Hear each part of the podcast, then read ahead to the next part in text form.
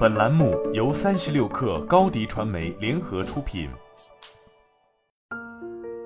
本文来自三十六氪神译局。目前，星巴克在全球拥有三万一千家门店，每周顾客达到一亿人，可称得上是食品零售业中的巨无霸型连锁企业。它在美国咖啡店领域的市场份额已占到百分之四十。一直以来，星巴克的品牌形象是致力于打造一个家庭和工作场所之外的第三空间，并且它将自己周到的客户服务和始终一贯的品质引以为豪。因此，如果提到人工智能公司，人们可能并不会首先想到星巴克。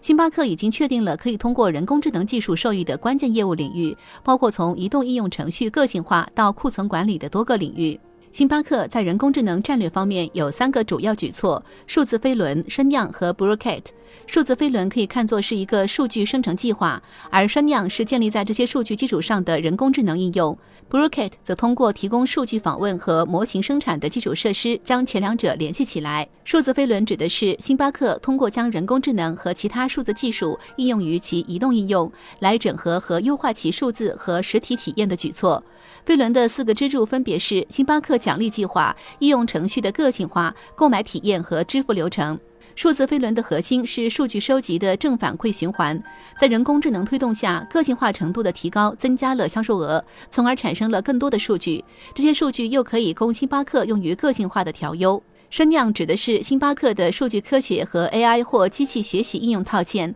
用于优化各部分的业务。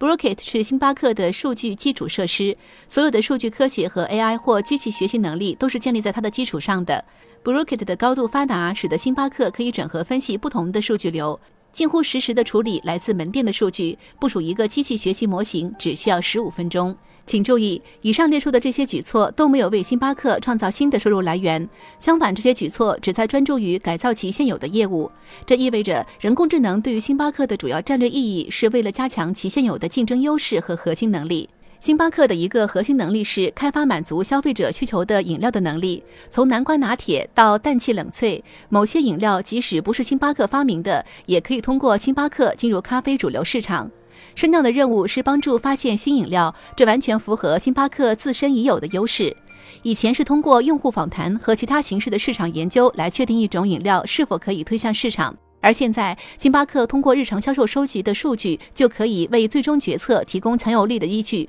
从而缩短新产品研发推广时间，极大地减少了失败的风险。星巴克的另一项关键能力是强大的客户服务能力。每个季度，星巴克都会向每个门店派出一名神秘顾客，他们会对门店的服务进行评分，这被称为乔装访查计划。利用乔装访查获得的分数，星巴克可以了解到其品牌形象的一个重要方面，即是否能够提供出色的顾客体验。随着声量逐渐将咖啡师工作中不涉及与顾客接触的部分工作变得自动化，咖啡师们将能够专注于与顾客的联系和互动。星巴克称这种方法为以人为本的人工智能。这种方法让星巴克与一些竞争对手有了显著的区别。通过使用人工智能来解决人类的时间，星巴克进一步在自己与那些不优先考虑客户体验的竞争对手之间画出了一条界限。星巴克给了我们一些启示：大多数企业使用人工智能不是为了制造面向客户的产品或产生新的收入来源，而是为了优化业务。对于那些不能开发自己的算法的非技术型公司来说，人工智能并不能创造竞争性优势，